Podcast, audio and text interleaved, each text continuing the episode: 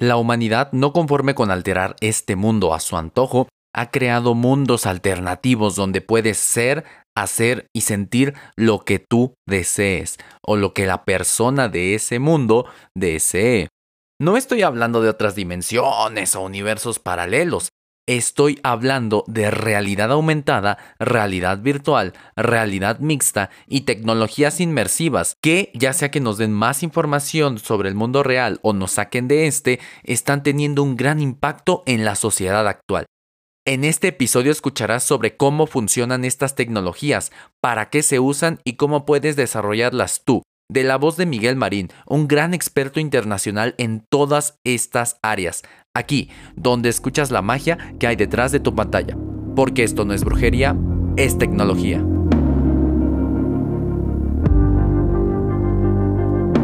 Y pues bueno, en esta ocasión tenemos a un invitado de lujo, a alguien experto en realidad aumentada, en tecnologías inmersivas, alguien que conocí en el ambiente de hackatones y este es una persona extremadamente sabia en la tecnología. Tan solo es fundador de la comunidad XR México, advisor de tecnologías XR en Talent Republic, también es contribuidor del MIT Technology Review y ha sido eh, speaker de keynote en el Harvard Business Review. Además, tiene una empresa llamada Heurístico Lab, de la cual es eh, cofundador y director general y él estudió eh, la carrera de música en la Universidad de Guadalajara, la ingeniería en sistemas computacionales en el ITESO y design thinking en la, en la ITAM. Ah, también se me olvidaba, gamificación en la Universidad de Pensilvania.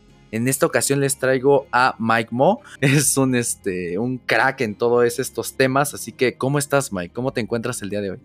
Hola, estimado Jesús, eh, pues un gusto por aquí compartir contigo y con tu comunidad. Este, sí, me, me, llaman en la comunidad Mike Mo, pero me llamo Miguel Marín. De cualquier forma, me pueden, me pueden encontrar este, en las redes sociales y pues encantado de estar en este espacio que abres para tu comunidad, esperando eh, platicar eh, sobre Exar y pues en qué nos hemos topado con con estas tecnologías al emprender en el mundo de, de, las tecnologías inmersivas. Eh, entonces dime Mike, eh, mencioné varias veces eh, estas siglas XR, pero puede que mucha gente que apenas esté entrando a esto de la tecnología no sepa qué significan. ¿Puedes decirnos tú? Sí, claro, querido Jesús. Si bien las tecnologías inmersivas o ahora llamadas XR no son, no son tan nuevas, hay casos por ejemplo, de algunas startups en San Francisco desde los 80s que ya hacían cascos de realidad virtual y si bien este concepto a nivel eh, intelectual y filosófico ya tiene mucho más de 100 años, em, más o menos, yo conocí esto más o menos como en 2014 con la realidad aumentada. Por ahí me, me topé con un, un diplomado de Unity y este engine para desarrollo de videojuegos y ahí fue donde conocí las tecnologías. Eh, la realidad aumentada eh, se refiere a poner con un dispositivo, todas ellas utilizan dispositivos, pueden ser móviles o pueden ser cascos, pero eh, la realidad aumentada utiliza particularmente la cámara de, de un teléfono o de un casco y digamos que sobrepone objetos tridimensionales sobre el, sobre el mundo real, ¿no? Y bueno, hay algunas cosas como los juegos, ¿no? Que por ejemplo muchos ya han escuchado hablar del Pokémon Go, pero esto tiene muchas aplicaciones. Eh, en la realidad virtual se refiere a entornos totalmente inmersivos, donde eh, al igual que la realidad aumentada utiliza la tecnología 3D y eh, a través de un casco con el cual así sí ya no puedes ver el mundo físico, sino ves la pantalla y con una serie de, de, pues de componentes que tiene el casco puedes, puedes estar viendo un, un mundo virtual, ¿no? Que tiene elementos tridimensionales y que se asemeja mucho a la realidad, donde puedes interactuar con esas cosas. Después salió una tecnología que mezcla las dos, que estamos hablando de una manera de combinar el mundo virtual con el mundo físico, que se llama la realidad mixta. Por ahí existen eh, algunas iniciativas de algunas marcas muy importantes en el mundo de la tecnología que tienen sus propios cascos y estas tecnologías pretenden, eh, digamos, interactuar con el, el, mundo real a través de un mundo virtual y esa es la realidad mixta. Ahora, eh, así ya te puedo responder qué quiere decir XR. Antes, digamos, las siglas eran eh, AR de Augmented Reality, VR de Virtual Reality y MR de Mixed Reality.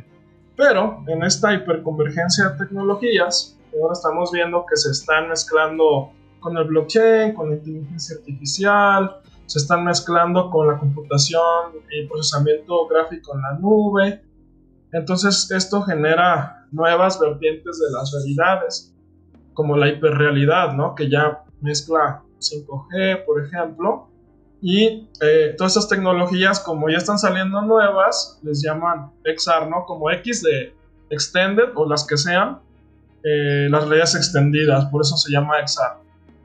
Ok, extremadamente muy buena explicación. Yo creo que ahí queda más que claro que es XR. Me llamó la atención que mencionaste que justo en esta nueva área de XR se está combinando la inteligencia artificial con, con estas tecnologías inmersivas. ¿Cómo es que está pasando esto? Sí, mira, te voy a dar una, digamos, un, insight muy importante. En enero fui invitado al foro de Davos, Davos Digital. Fue la primera vez que se hace este, este foro o este evento mundial que tiene eh, como sede la ciudad de Davos. Este, y lo organiza el Foro Económico Mundial y pues ahí convergen las mentes más brillantes del mundo, ¿no? En todas las tecnologías. Uno de los speakers hablaba de que de que el futuro de estas tecnologías en esta etapa de hiperconvergencia, esta hiperconvergencia quiere decir que se están, digamos, mezclando unas con otras y están generando nuevas formas de entenderlo. Em, ellos, ellos hablaban de que la, la, realidad aumentada era como solo el inicio de, de toda una capa o una, un ecosistema que nos va a ayudar a entender mejor la tecnología. Por ejemplo, cómo te puedo presentar em, la, la, inteligencia artificial con realidad aumentada, pues es, es, como muy fácil, ¿no? Al verlo en la ciencia ficción, a lo mejor nos hemos topado con el Jarvis de, de, de Iron Man, ¿no? Nos hemos topado con algunas interfaces que propiamente son interfaces de, de, voz o, por ejemplo, de algún avatar y pues al estarse mezclando con estos procesadores de palabras y que pueden eh, aprender lenguajes, pues, nos sirven para representar cosas complicadas, ¿no? Y bueno, hablándote de esta hiperconvergencia, eh, mencionaban que ya no va a ser como el augmented reality, no nada más, sino augmented everything. Y este concepto de augmented everything me encantó porque al estar, eh, digamos, como mezclándola con otras tecnologías, pues vamos a llegar, por ejemplo, a tener tu eh, no sé, tu Spotify como aumentado o cualquier otra aplicación que tengas. Y con estas tecnologías pues se va a ampliar el horizonte. Al final, eh, la realidad aumentada y toda esta parte como 3D tiene la finalidad de simplificar muchos datos y de alguna manera representarlos de una forma que sea muy entendible. Entonces imagínate cómo puedes eh, representar el blockchain con las tecnologías inmersivas, ¿no? O sea, mira que puede ser eh, un gráfico muy complicado. Por ejemplo, hoy existe un, una red que se llama Cardano. El blockchain de Cardano es, una tecnología padrísima, pero si te metes a su página, este, puedes ver en tiempo real cómo se van creando los bloques con realidad aumentada, ¿no? O sea, de qué tamaño son, qué representan. Ahora estamos viendo, eh, por ejemplo, ya dentro de los entornos inmersivos, eh, se desarrollan con tecnologías para videojuegos y bueno, por ejemplo, imagínate en cualquier videojuego que a ti te guste, de shooter o lo que sea, tienen, digamos, su inteligencia artificial, los, los objetos, ¿no? Los, los monitos o las cosas que van aprendiendo de cómo juegas. Y entonces también eso es como extensible a la, realidad aumentada y a la realidad virtual, ¿no? De por estos entornos eh, pues estas decisiones van, van este, generándose conforme la data se va procesando, ¿no? Dentro de estos entornos. Entonces, es ahí lo que te digo, ¿no? Ahora que tienes la posibilidad de, de tener esta, estos datos que se pueden, eh, digamos, monitorear o se pueden almacenar de todo lo que sucede en estos entornos inmersivos, puedes generar data y poner condiciones interesantes para, para lo que la gente puede aprender o ver ahí, ¿no? Me parecen muy buena, muy buenos usos. Eso de la blockchain de Cardano no me lo sabía. Yo creo que ahorita voy corriendo a, acabando esta grabación, voy corriendo a, verlo. Y también para quien lo quiera ver, el link va a estar en la descripción del episodio.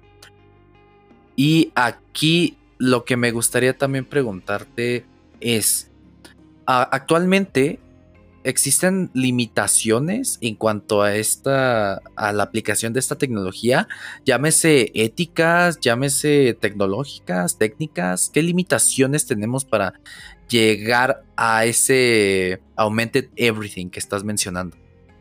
Ese tema me, encanta, te, diría como no me toques ese vals, pero sí lo, sí lo vamos a abordar. Este, sí, mira, eh, evidentemente eh, sí hay un gap eh, a nivel de ética. Creo que aquí es donde empezamos como a, a tener un, ecosistema, como te decía un momento, esta hiperconvergencia de tecnologías, pues tiene, tiene sus limitantes tecnológicas y, tiene sus limitantes mm, éticas por esa hiperconvergencia con otras tecnologías, digamos que son extensibles, por ejemplo, algunas de las, de las que se, se utilizan en la inteligencia artificial. Entonces, eh, pues te quiero contar así como, por ejemplo, algunos estudios o ya de manera práctica cómo nos hemos topado con esto. Y eh, pues sí existe un entorno, pues sí, sociopolítico de la, y, y, contextual de la tecnología actualmente en el mundo. Y también existe un camino con el cual se están se están rigiendo, ¿no? Entonces imagínate, eh, justo ahora estamos como en esta época de, que están estudiando, este, el MIT, ¿no? Está haciendo su iniciativa del humano 2.0, eh, si bien eh, estos conceptos, como te decía, no son tan, tan nuevos, sino tienen ya más o menos como desde la revolución industrial, este, los filósofos de esa época predijeron que poco a poco la tecnología y la biología se, se, van a estar fusionando cada vez más. Entonces, eh, ahorita estamos literal pues a un milímetro ¿no? de, una, de la pantalla de tu teléfono de un casco o de cualquier dispositivo que esos datos que representa lo que estás viendo realmente digamos que dan, dan en, tu, en tu cerebro un, un concepto, ¿no? Y eso pues motiva a que hagas ciertas cosas. Eh, por el formato de, de, lo que es ahorita el, el, podcast, me gustaría como compartirles así como pantallas de, de, de, cómo funcionan estas, esta, esta forma, ¿no? De ver el mundo donde, digamos, estás tú y, tus sentidos y la percepción que, que, puedes obtener de los objetos del mundo real. Y después está tu cerebro, que es tu parte cognitiva, y donde tu cerebro pues selecciona cuáles de esos objetos de tu entorno son a los cuales le pone atención y en función de eso existe como una acción motora, ¿no? O reacciona tu cuerpo, caminas, comes, eh, no sé, estudias, lees, desarrollas un, software, ves un libro, lo lees y, te gusta y entonces aprendes algo.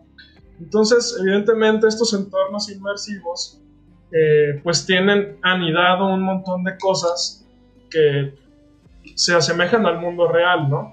Y, por ejemplo, actualmente, eh, digamos, el gap que existe es que cuando desarrollamos algo, pasamos ese, ese programa o ese software basado en las, en las, en las normas culturales que existen. Por ejemplo, eh, cuáles son los cánones de, de, del contexto ¿no? donde se va a utilizar, para qué mercado se va a dirigir, cuáles son las leyes que, que lo van a regir de privacidad de datos. Y ya en el, en el, plano tecnológico, digamos que tiene como una arquitectura, ¿no? Y tiene un, eh, un, un, código que puede ser abierto, puede ser licenciado, y esa es como la forma que lo vemos tradicionalmente, pero a mí me gusta verlo más como un entorno anidado, y esta es como la propuesta donde cada una de las capas que te voy a contar, Jesús, son, eh, digamos, tienen su propia, su propia forma de regirse y pues es bien difícil. Y la primera es la, la, capa cultural, ¿no? O sea, de quiénes lo van a utilizar, para qué lo van a utilizar. Después de esa, más abajito está la capa legal, la parte de las leyes, donde te digo que aquí pues involucra mucho la privacidad de datos, a qué, a qué derecho de, de información tienes y, cuál no. Aplica también leyes internacionales, por ejemplo, de los seres, de los derechos humanos, por ejemplo.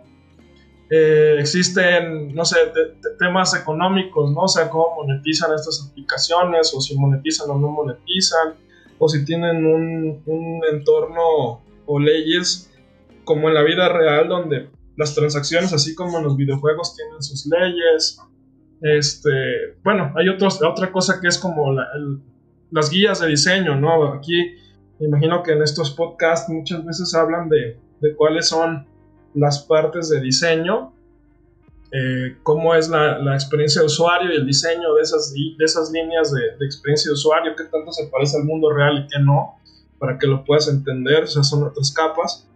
Después existe la capa del código, que a su vez tiene su, su su propia regulación, o por así decirlo, sus propias leyes de, propio intelectual. Por último tenemos los sistemas operativos y ya por último el hardware, ¿no? Entonces todo esto es como una, una, una, ecología muy, muy fuerte o muy ruda en la cual pues no hay mucha información, ¿no? O sea, ahorita tenemos, por ejemplo, que si hacemos una replicación de realidad virtual para no sé, ver a una persona que ya murió, si la, hacemos en 3D y la ponemos que interactúe contigo, o sea, imagínate todas las cosas que de todo lo que te platiqué estás, estás involucrando, ¿no? Y eso, evidentemente, pues tiene un, como te decía en, esta, en este diagrama, ¿no? tienes tus sentidos, tu cognición y, una acción que lo motiva, este, pues puedes hacer cosas malas, ¿no? Con esto, cosas buenas también. Este, y bueno, a lo que quiero llegar con esto es que esta tecnología, ya nada más como para terminar esta participación, que ya, me extendí bastante. está bien, está este, bien. Está bien interesante porque ya están hablando, digamos, los filósofos de esta época, al, al llegar a esta también hiperconvergencia entre la tecnología y la biología, a algo que se llama también augmented augmented cognition, o sea, la cognición aumentada. O sea, cómo vas a poder entender el mundo. Y ahí hay un tema que tiene que ver con las neurociencias. Mira, así como sintetizando el, punto, estamos llegando a una época donde se va a redefinir lo que quiere decir el, ser humano, ¿no? Y cómo aprende y cómo interactúa con el mundo y también cómo interactúa con los mundos virtuales. Y, es, y eso es el, el, el augmented everything está bien loco lo que pones en la mesa. está bastante, bastante denso, pero muy, muy enriquecedor. Me, recuerdas a, pues la otra vez que estábamos hablando de este autor de Yuval Noah Harari, Sapiens, que igual tiene como estos temas de el humano va a cambiar y este por las tecnologías, la biología se va a fusionar con la tecnología, o sea, todo, todo este tipo de cosas. Pero ahí me gustaría preguntarte, y eso es más porque he visto comentarios de gente escéptica de estas tecnologías inmersivas. Eh, ¿Crees que si crees que llegue al punto en el que la tecnología absorba al humano o nosotros podamos independizarnos de ella? ¿Y qué opinas tú? ya, híjole, esa pregunta está bien interesante, ¿no? Este, mira, te lo puedo responder desde, desde, digamos, no, sí desde mi punto de vista, pero también dándote datos de por qué pienso así. Eh, hace tres años estuve viviendo en Alemania cuando estábamos con el boom de, de, de estos proyectos antes de la pandemia. Me tocó viajar por muchas partes del mundo. Y pues más que exponer, que a eso me invitaban, este, me tocó aprender muchísimo, ¿no? Entonces en este seminario estuve en Alemania, en Hannover, en, en una cosa que se llama CEBIT, que es la feria más importante del mundo en innovación y tecnología. Este, pues yo me metí a todas las conferencias, ¿no? Y esto es como anecdótico, porque estaban así como el director de cibernética del Instituto Max Planck, estaba la, la ministra de Arte y Filosofía de Alemania, el director de, la, de industria de Alemania, y todos ellos pues debatían sobre, sobre qué estaba pasando en el mundo, ¿no? Y ahí hay un término que tiene que ver con, con, con, algo que todo el mundo habla ahorita, pero para mí no lo, no lo explican bien, ¿no? Y hablan de, de digital transformation o transformación digital. Y ellos decían que pues lo que pasó ahorita por la pandemia iba a pasar en 10 años. No sé si ya sabían que había una pandemia que iba a pasar, pero ellos dijeron como eh, todo lo que estamos viendo ahorita este, tiene que ver con una con, con una eh, digamos cada vez mayor eh, interacción de la tecnología con toda la parte de, con todos los humanos, ¿no? Entonces hablaban ellos de que transformación digital y hablaban de las herramientas como el cloud o como la realidad aumentada, inteligencia artificial, o sea, no es como que en algún momento iban a sustituir a las personas en su trabajo, pero ellos hablaban más del debate de qué vamos a hacer con las personas en el momento en que ya no necesitemos eh, producir comida, este, o por ejemplo que estudies una carrera eh, para, para para sobrevivir, ¿no? Para tener un trabajo, o pues lo que nos han enseñado todos, desde siempre nuestros padres, ¿no?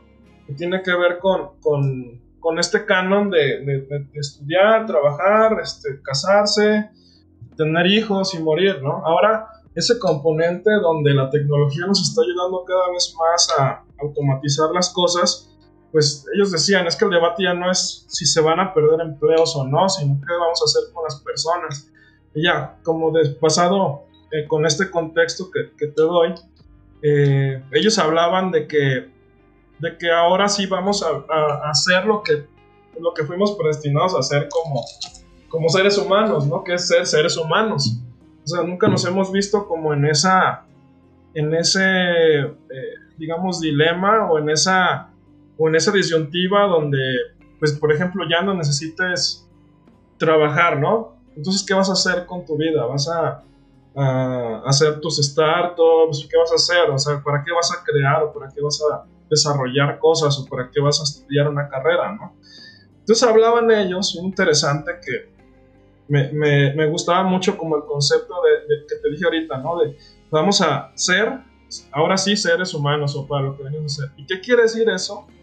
En este, en, en este momento de la vida, y pues ahí también este, pues como dice el libro de Sapiens, o sea, de, de, Noah Yuval Harari, este, desde los griegos, pues ellos se dedicaron porque tenían tiempo para pensar, ¿no? O sea, de hecho todas las revoluciones filosóficas se dieron porque toda esa gente tenía como tiempo, ¿no? De, pensar y, y, y, pues ahora eso se reduce, por ejemplo, a que ahora vas a poder estudiar arte, vas a poder leer todos los libros que quieras, vas a poder enseñarle a otros seres humanos, no sé, cosas como habilidades blandas, este, se abre un panorama, ¿no? Entonces, ellos decían en este seminario que la transformación digital no es como hacer tecnología por para hacer tecnología, o sea, como hacer apps de todo, ¿no? O sea, eso está de hueva, decían ellos como, lo interesante es eh, que ahora sí vas a tener tiempo de ser ser humano y transformación digital se trata de seres humanos para seres humanos y las herramientas inteligentes servirán para que todos los seres humanos podamos ser más felices, produzcamos mucho más y con menos riesgo. Y es, es, así como, como, como yo me lo imagino, como un mundo más humano, un mundo donde, por ejemplo, inclusive ahí hay rubros, ¿no? Donde, por ejemplo, sí convendría que que no interviniera tanto los seres humanos por muchos vallas, que también podemos hablar de eso, ¿no? Este, de la inteligencia artificial. eh, que, que, se refiere, por ejemplo, a, los sistemas políticos, que ahora, ahora ya van a basar sus, sus, sus decisiones en, en, en, esta, con inteligencia artificial, ¿no? O sea, estamos llegando también a, a puntos donde hay, hay este, métodos que van a ser mucho más eficientes o van a tener menos vallas, o también pueden tener más vallas, este, para decidir cosas en el mundo, ¿no? A nivel político, a nivel, a nivel, este, pues de, de, de leyes, ¿no? Y bueno, ahora también que se abra el panorama con la computación cuántica y pues eso sí, sí es como un otro, otro gap importante creo que todo va para, para que se, se haga todavía más rápido esto que te estoy contando. Y no creo que de alguna manera todo se convierta en robots y como estos géneros cyberpunk te proponen, este, se conviertan en distopias, ¿no? O sea, yo sí quiero creer que estas cosas nos van a ayudar a ser mejores seres humanos y vamos a poder dedicarnos a lo que nos gusta, ¿no? Eso, o sea, aquí podríamos incluso hacer otro episodio con filosofía y tecnología muy interesante. Me gusta esa aproximación, eh, no sé si llamarlo tópica, porque pues igual sí puede ser realista, que pues los humanos nos libremos de las cadenas del trabajo para hacer lo que queramos y podría ser como un segundo, tercer, cuarto, no sé, renacimiento me, gusta eso, me gusta el futuro que, propones. Y regresando un poco al presente, me gustaría preguntarte, eh, actualmente, además en el entretenimiento y en los juegos, ¿en qué se está usando todas estas tecnologías inmersivas? Por ejemplo, la realidad aumentada. Ok, sí, pues eh, digo, derivado de estos, eh, digamos, de estas hiperconvergencias de tecnología, como te decía, creo yo que, ahora que han existido los juegos, de alguna manera han, ayudado a evangelizar o a promover o a que la gente lo adopte de manera masiva, como estos juegos que salían hace como 5 años, el Pokémon Go, el Ingress y todos esos, sí, sí abre muchas posibilidades porque eh, existen muchos muchos usos, ¿no? Por ejemplo, en la comunidad de XR México, eh, le llamamos a eso los tracks, ¿no? Pero no quiere decir que sean los únicos, pero voy a platicar un, poquito de ellos. Este, por ejemplo, hay un, un, track que es de arte, ¿no? Donde literalmente, pues, artistas plásticos, eh, músicos, eh, escultores, pintores, toda esta gente este, hay herramientas que ya existen para que puedan crear cosas, ¿no? Entonces hay experiencias inmersivas y, bueno, está como el XR artístico, ¿no? Existen otros casos que son, por ejemplo, para, para medicina, este, donde como te decía, ya, hay, ya hay como la posibilidad con toda la tecnología que hay de representar datos muy complicados en, en algo entendible, ¿no? Por ejemplo, hace dos meses más o menos, Philips esta marca de, lámparas este, presentó un proyecto que eh, es, un escáner que puede monitorear en tiempo real y, e eh, digamos, ciertos órganos del cuerpo, pero a diferencia de otros que ya existen, este te puede dar como una realidad aumentada en tiempo real de cómo se ven tus pulmones o ciertos órganos. Entonces tú puedes ver en una tablet o puedes ver en un teléfono eh, como, como si fuera ciencia ficción, o sea, ya existe eso. Este, y bueno, ellos dicen que, por ejemplo, si hubieran utilizado eh, esas tecnologías durante el COVID, o si hubiera como un uso masivo de estas cosas, eh, se hubiera evitado como el 90% de las muertes, porque en, en, la primera fase, digámoslo así, que pues los pulmones empiezan a inflamar y todo esto, antes de que presente síntomas ya, ya, ya podrían detectar eso. Entonces, este, dicen que podrían haber salvado el 90% de, los, de las muertes, ¿no? Que, que, lamentablemente se dieron, que se han estado dando en la pandemia. Y bueno, eso es un caso de medicina, pero por ejemplo hay otros que son de arquitectura. Y también hablar un poco como de los orígenes de esto. Te decía que no es algo tan nuevo y tal vez está mucho más cerca de nosotros de lo que nos imaginamos. O sea, existen, por ejemplo, ciertos niveles de inmersión. Por ejemplo, el nivel cero de la realidad aumentada se refiere a, por ejemplo, cuando tú escaneas un código de barras, ¿no? Estás interactuando con la, la realidad física y ese patrón de datos este, se vuelve un dato, ¿no? O sea, eso que escaneas se vuelve un dato que ahora que vas, por ejemplo, a la tiendita de la esquina o al centro de servicio, te dan, eh, escanean el producto y eso genera un dato inmenso, ¿no? Que mueve un montón de sistemas que representa un cobro, un pago que tienes que hacer y, y un inventario y todo eso, ¿no? Entonces, ese es el nivel 0. El nivel 1 es eh, de la realidad aumentada, es cuando tú escaneas imágenes o objetos en 3D y pues te da información extra, ¿no? Como esto que te platicaba de la de medicina. Y el nivel 2 es el nivel de donde utilizas otras, otros dispositivos de los teléfonos, ¿no? Como un giroscopio o puedes utilizar un GPS, este, y eso eh, también genera muchos más datos y este, pues a lo que voy es, ya con ese panorama puedes crear lo que quieras. O sea, hay un concepto bien interesante que se llama los gemelos digitales o digital twins. Y uno de los usos que me parece mucho más interesante de la realidad aumentada y virtual es que tú puedes simular, simular cosas antes de que pasen en el mundo real. Imagínate, eh, estás creando una fórmula de un producto o estás, eh, por ejemplo, eh, monitoreando todas las máquinas que hay en una planta de, producción de algún de, coches, ¿no? Entonces un gemelo digital es una representación eh, virtual del mundo analógico. Entonces esto es bien importante, ¿no? Porque muchas de las cosas que nosotros vamos aprendiendo como en el mundo analógico es como a prueba y error.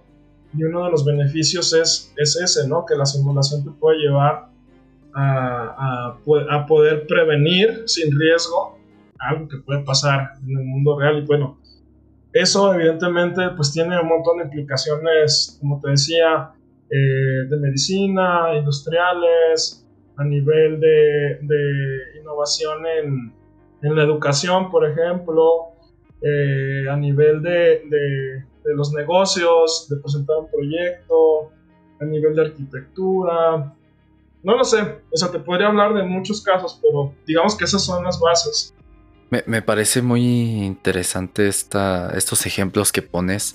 Siento que los gemelos digitales podrían ayudar a muchas empresas a lo que mencionas, experimentar sin estos riesgos y pues, quién sabe, igual y descubrir cosas que antes no veían de las empresas. Eso, eso me parece brillante y también me recuerda un poco lo que presentó Microsoft hace unos meses de su, servicio de Microsoft Mesh, donde hacían como un mundo virtual más inmersivo y interconectado entre diferentes personas.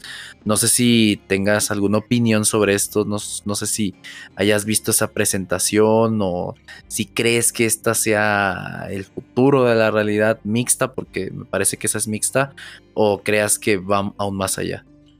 Sí, el, concepto, digamos que está como muy presente, o valga la redundancia, inmerso en, en la parte de, de lo que son, bueno, en la ciencia ficción, ¿no? O sea, estas cosas, eso me encanta porque por eso hay que ver como mucha ciencia ficción y leer muchos libros de esto, te da toda la, la perspectiva de, de, hacia dónde puede ir, ¿no? Y me encanta el, tema porque digamos que la base de esto son los metaversos.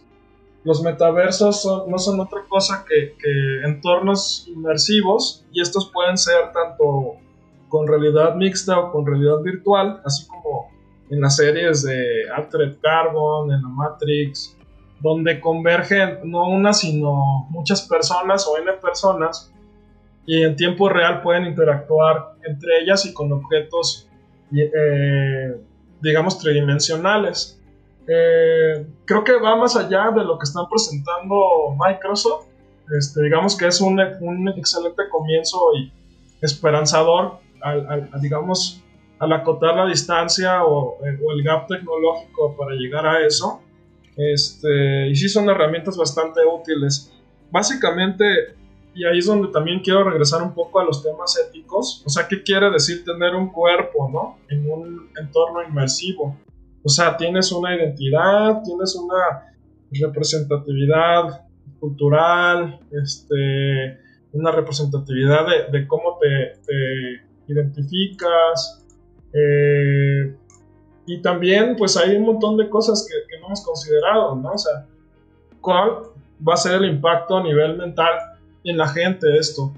Este, por ejemplo, ¿qué podemos saber ah, de las personas de cómo interactúan en estos entornos inmersivos? Como te decía, si ya podemos monitorear los datos o podemos tener como el eye tracking, pues podemos saber cosas como su género, su edad, su origen geográfico, podemos tener sus biométricos, eh, también si tienen alguna discapacidad eh, física, eh, tengan qué cultura son, si tienen algunos issues mentales como para entender lo que sucede ahí, este, la parte de, de que si tienen como problemas de personalidad, no son introvertidos, extrovertidos, eh, qué habilidades tienen, ¿no? O sea, cómo generan química con otras personas, este, compiten entre ellos, eh, no sé, qué nivel de sueño tienen, si, si duermen o no duermen, o sea, todos estos datos a nivel cognitivo,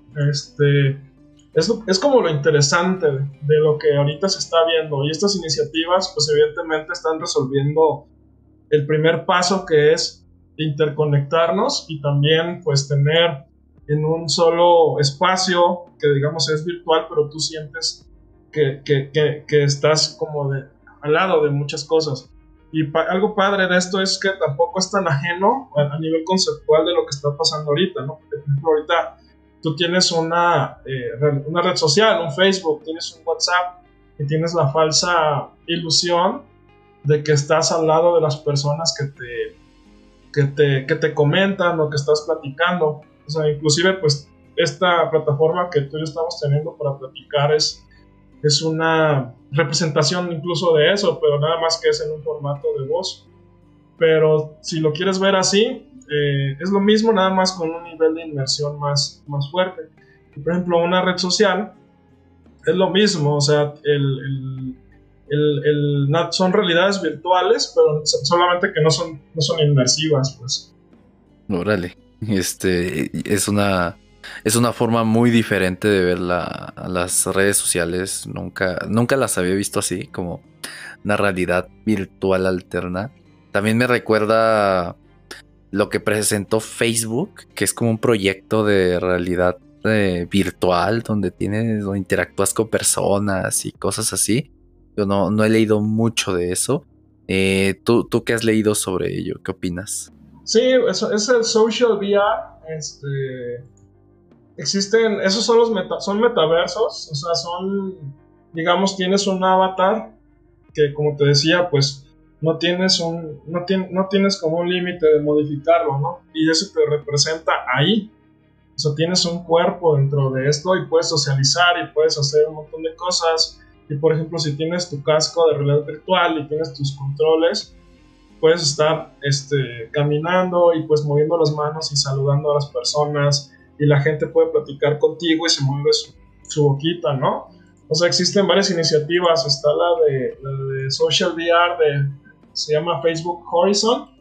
Este, y la otra es una que utiliza Microsoft que se llama AltSpace donde son, por ejemplo, salas virtuales que me ha tocado ver y hemos desarrollado en la comunidad, por ejemplo, eh, salas para clases, ¿no? Donde eh, la gente se conecta, tiene casco o no tiene casco desde su PC y digamos que con su avatar están en, un, en un entorno donde es un salón X, o sea, modelado en 3D como tú lo quieras, y pues tienes una como para presentar atrás, ¿no? Puedes poner un PowerPoint, puedes poner un video, puedes poner eh, un PDF, un GIF, lo que quieras. Y, y, existen como moderadores donde no todos pueden hablar, sino al que le den la palabra. tienen como límite de tiempo, tienen contraseñas para que puedas entrar.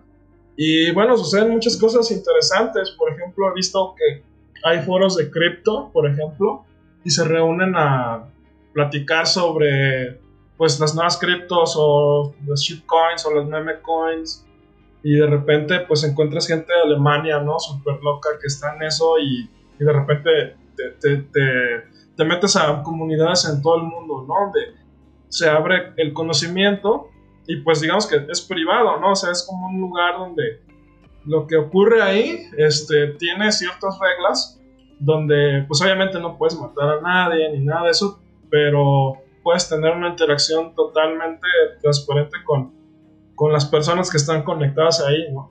Y no hay nadie que las regule, no hay nadie que diga si el contenido que está ahí es bueno, si promueve ciertas cosas o si promueve racismo, homofobia, cosas así. Pero es bien interesante porque te digo que eso es como la, la parte de que la gente no, no conoce mucho y, y, bueno, los gobiernos menos. O sea, esto ya es como muy, muy este, de las comunidades y así como los grupos internos de Facebook existen como reglas y todo eso, acá todavía no se definen, ¿no? O sea, solamente te conectas y con tu avatar interactúas con otros en tiempo real y en cualquier parte del mundo y pues puede pasar lo que sea, ¿no? Sí, y, ahí podríamos entrar en muchos temas y en una plática más, más larga entre eh, la ética ahí adentro. Si llegamos, si llegas a matar a alguien en algún momento en un mundo virtual, llegará a un punto en el que eso sea delito. ¿Y dónde te encerrarían? ¿Encerrarían a tu avatar? No sé, o sea, está, está para volarse el cerebro un ratito. Pero pues ya casi finalizando esta, esta plática muy interesante, me gustaría preguntarte cómo le puede hacer la gente que quiere entrarle a esto de, la, de las tecnologías inmersivas, cómo le puede hacer para pues, comenzar, ¿no? Bueno, como les decía, pues tal vez ya, bueno, yo creo que todas las personas que, que, nos están escuchando han tenido algún contacto de alguna forma o de palabra, ¿no? O sea, no es algo que sea tan ajeno. O sea, si te refieres, por ejemplo, a, por ejemplo, si quieres aprender a utilizarlo, o sea, no necesitas más que tu teléfono. Este, y hay muchísimas aplicaciones de, de Google, por ejemplo, que son muy didácticas y muy interactivas que puedes bajar. Este, nada más con ponerle en el buscador de apps como AR o Augmented Reality te van a aparecer un montón. Este, juegos, pues ya existen, ¿no? Como lo decía Ingress o Pokémon Go, que son como muy, muy usados. Y si lo quieren llevar a un nivel un poco más, más ya de desarrollo, este, bueno, eso es en la realidad, en la realidad virtual también, este, pueden conseguirse un visor de cartón de Google y con su teléfono este, pueden bajar aplicaciones de realidad virtual, igual, pónganle Virtual Reality y te van a aparecer un montón de cosas y con tu teléfono y un visor de cartón puedes iniciar. O si tienes, digamos, la curiosidad de otro nivel de inmersión y te ajusta para un Oculus Quest o un HTC, puedes comprarlos. Y hay tiendas así como las tiendas de aplicaciones de, Google o de App Store. Este, y puedes bajarlas y jugarlas, ¿no? hay un montón de experiencias interactivas, didácticas y de juegos. Y bueno, si ya te, te gusta más el tema de desarrollo, este, tienes que tener poquitos conocimientos de programación. No necesitas ser así como un experto, porque existen programas para desarrollar estas cosas que son muy intuitivos, ¿no? Eh, o que tienen una comunidad muy grande donde puedes consultar y tomar tutoriales y pues ver documentación, ¿no? Y bueno, esto se desarrolla con dos engines principalmente que, pueden tener a su vez dentro de esos engines, pues plugins o SDKs para que puedas hacer más aplicaciones más profesionales, pero pueden empezar aprendiendo Unity, ¿no? O sea, puedes hacer tu Hola Mundo en realidad aumentada con cinco líneas de código casi casi. Este, y el otro es un Real, un Real Engine, ¿no? Que también es un engine muy bueno con capacidades gráficas muy bonitas. Y algo también padre es que si les gusta esto, también hay hay este pues librerías web. Estas librerías web eh, por ejemplo, pueden, pueden este, bajarlas. Eh, por ejemplo, hay una que se llama ARFrame, ¿no? Esta ARFrame es un framework de JavaScript que corre en la web. Y tú, pues ahí te digo, igual, si sabes un poquito HTML y JavaScript, puedes hacer tus primeras aplicaciones con cinco líneas de código y puedes bajar tus modelos 3D y ponerlos en, o sea, importarlos y ya hacer con, con esos modelos varias cosas, ¿no? Entonces, pues es, sencillo, la verdad es que estas cosas, como les decía eh, anteriormente, en estos ecosistemas anidados involucran un montón de cosas, pero, o sea, jugar y aprender creo que es, muy bueno y eh, les recomiendo que, lo hagan para conocer la, la tecnología y también de qué se va a tratar el mundo ¿no? en los próximos años. Pues muy bien, muy buena información para que la gente que, eh, que quiera iniciar a ya sea a, profundizar en el uso o desarrollar nuevas aplicaciones, pues pueda hacerlo, ¿no? Y al final, pues la, la tecnología, pues es, todo la podemos usar. Y solo nos queda, solo me queda preguntarte, Mike, ¿dónde te podemos encontrar? ¿Alguna red social? Si alguien quiere seguirte, ¿dónde, dónde puede hacerlo? Claro, querido Jesús, pues eh, las redes de nuestra comunidad son XR México Oficial. Este, así nos encuentran en Instagram y en Facebook también nos encuentran como XR México. Y bueno, en, mi Instagram personal este, aparezco como Mike M. SH, como Mike Mosh. Y en Facebook también me encuentran como Mike Mo. Y bueno, pues ahí este, me, pueden, escribir o también me pueden mandar un correo a mo arroba xr-medio mexico.com. Perfecto, de todos modos, para quien guste, los links van a estar en la descripción de este episodio. Y pues no me queda nada más que agradecerte, Mike. Muchas gracias por aceptar la invitación, por compartirnos tanto conocimiento y por ilustrarnos en. Por, más bien por. ¿Cómo, sería? Inmersernos. es que no, se me fue la conjugación del verbo ahí.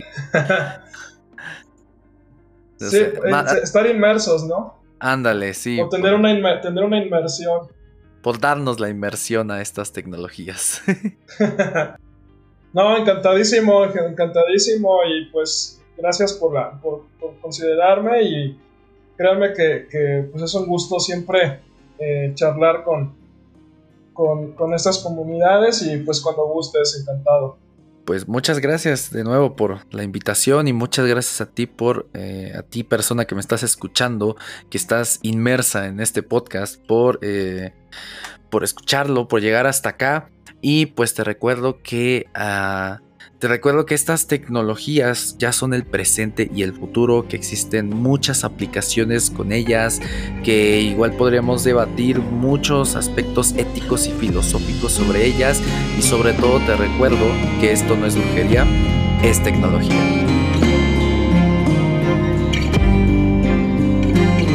Muchas gracias por escuchar este episodio. ¿Qué te pareció? ¿Qué opinas? ¿Qué piensas al respecto? Deja tu comentario en YouTube, Apple Podcast o en cualquiera de nuestras redes sociales. En todas estamos como arroba brujeriatech. Recuerda que la magia está en ti, en esos millones de neuronas dentro de tu cabeza. Ellas son las que crean la tecnología, las que moldean el futuro. No importa qué grado de magia hagas o en qué nivel estés, siempre hay algo nuevo que aprender y jamás es tarde para entrar a este mágico mundo.